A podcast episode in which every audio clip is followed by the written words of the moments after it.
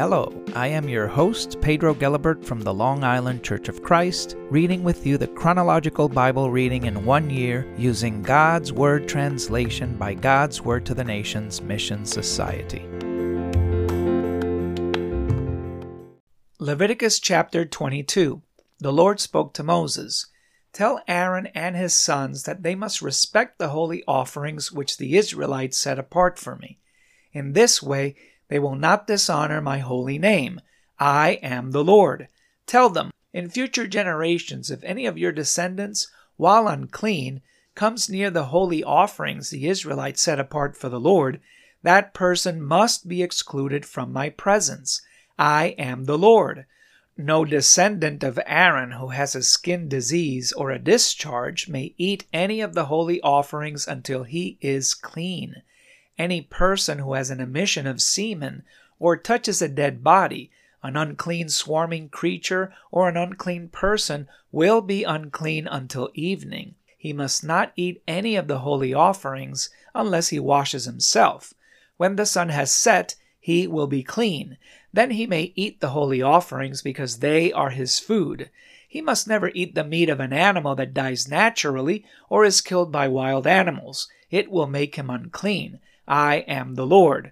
The priests must do what I order, or their sin will bring them death because they dishonored a holy offering. I am the Lord, who sets them apart as holy. Lay people must never eat any holy offering, even if they are visiting a priest or are working for him. But if a priest buys a slave, the slave and anyone born in his household may eat the priest's food. However, if a priest's daughter marries a layman, she must never eat the food taken from the holy contributions. If a priest's daughter is widowed or divorced, doesn't have any children, and comes back to live in her father's home, she may eat her father's food, but a lay person must never eat it. Those who eat a holy offering by mistake must give another holy offering to the priest and add one fifth more to it priests must not dishonor the holy offerings that the Israelites contribute to the Lord. They must make those people pay the penalty for their guilt because they have eaten the priest's holy offerings. I am the Lord who sets them apart as holy. The Lord spoke to Moses Tell Aaron, his sons, and all the Israelites Israelites or foreigners may bring burnt offerings to the Lord for anything they vowed or as free will offerings. The offering must be a male that has no defects from your cattle, sheep, or goats in order to be accepted. Never bring any animal with a physical defect, because it will not be accepted on your behalf. A person may bring the Lord a fellowship offering to fulfill a vow, or for a free will offering. Whether it is from the cattle, sheep, or goats, it must be an animal that has no defects in order to be accepted. It must never be an animal that has defects. Never bring the Lord an animal that is blind, has broken bones, cuts, warts, scabs, or ringworm. Never give the Lord any of these in a sacrifice by fire on the altar. You may use a bull or a sheep with a deformity, or one that is stunted in growth as a freewill offering. However, it will not be accepted for a vow. Never bring the Lord an animal that has a bruised, crushed, torn out, or cut out testicles. Never do any of these things to an animal in your land. Never bring any kind of castrated animal received from a foreigner as a food offering for your God. A castrated animal will not be accepted on your behalf because castration is a physical defect. The Lord spoke to Moses When a calf, a lamb, or a goat is born, it must stay with its mother for seven days. From the eighth day on, it may be accepted as a sacrifice by fire to the Lord. Never slaughter a cow or a sheep and its young the same day. When you sacrifice a thank offering to the Lord, do it the proper way. Eat it the same day. Never leave any of it until morning. I am the Lord. Carefully obey my commands. I am the Lord. Never dishonor my holy name. I will show my holiness among the Israelites. I am the Lord who sets you apart as holy. I brought you out of Egypt to be your God.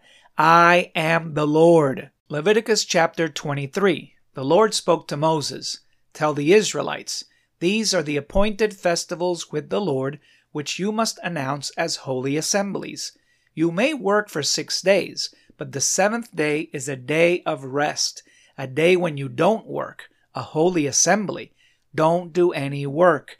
It is the Lord's day of rest, a holy day, wherever you live. The following are the Lord's appointed festivals with holy assemblies, which you must announce at their appointed times. The fourteenth day of the first month, in the evening, is the Lord's Passover. The fifteenth day of this same month is the Lord's festival of unleavened bread. For seven days you must eat unleavened bread. On the first day there will be a holy assembly. Don't do any regular work. Bring the Lord a sacrifice by fire for seven days.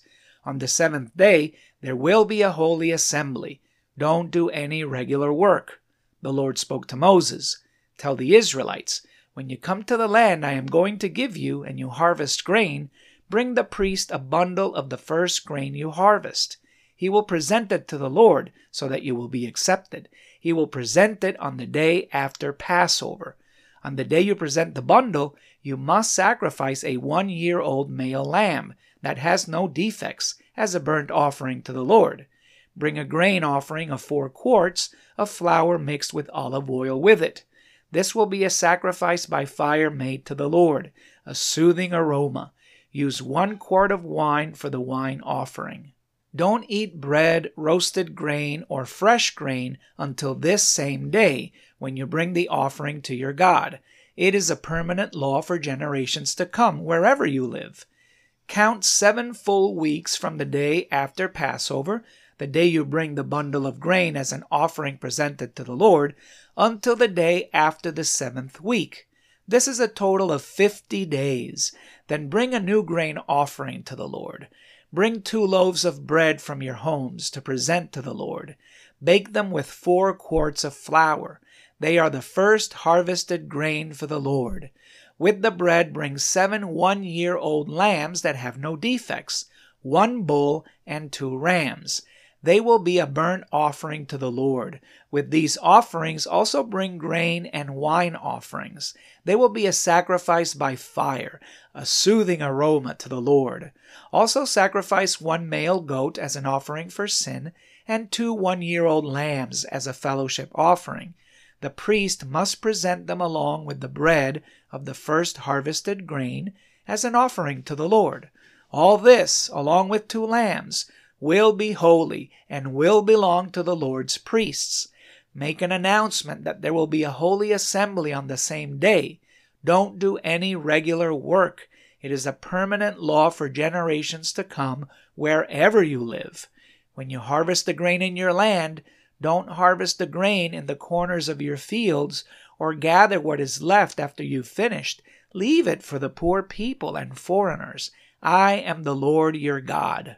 The Lord spoke to Moses Tell the Israelites, on the first day of the seventh month, hold a worship festival. It will be a memorial day, a holy assembly, announced by the blowing of ram's horns. Don't do any regular work. Bring a sacrifice by fire to the Lord the Lord spoke to Moses. In addition, the tenth day of this seventh month is a special day for the payment for sins. There will be a holy assembly. Humble yourselves and bring the Lord a sacrifice by fire. Don't do any work that day. It is a special day for the payment for sins. It is a time when you make peace with the Lord your God. Those who do not humble themselves on that day will be excluded from the people. I will kill those who do any work on that day. Don't do any work. It is a permanent law for generations to come wherever you live.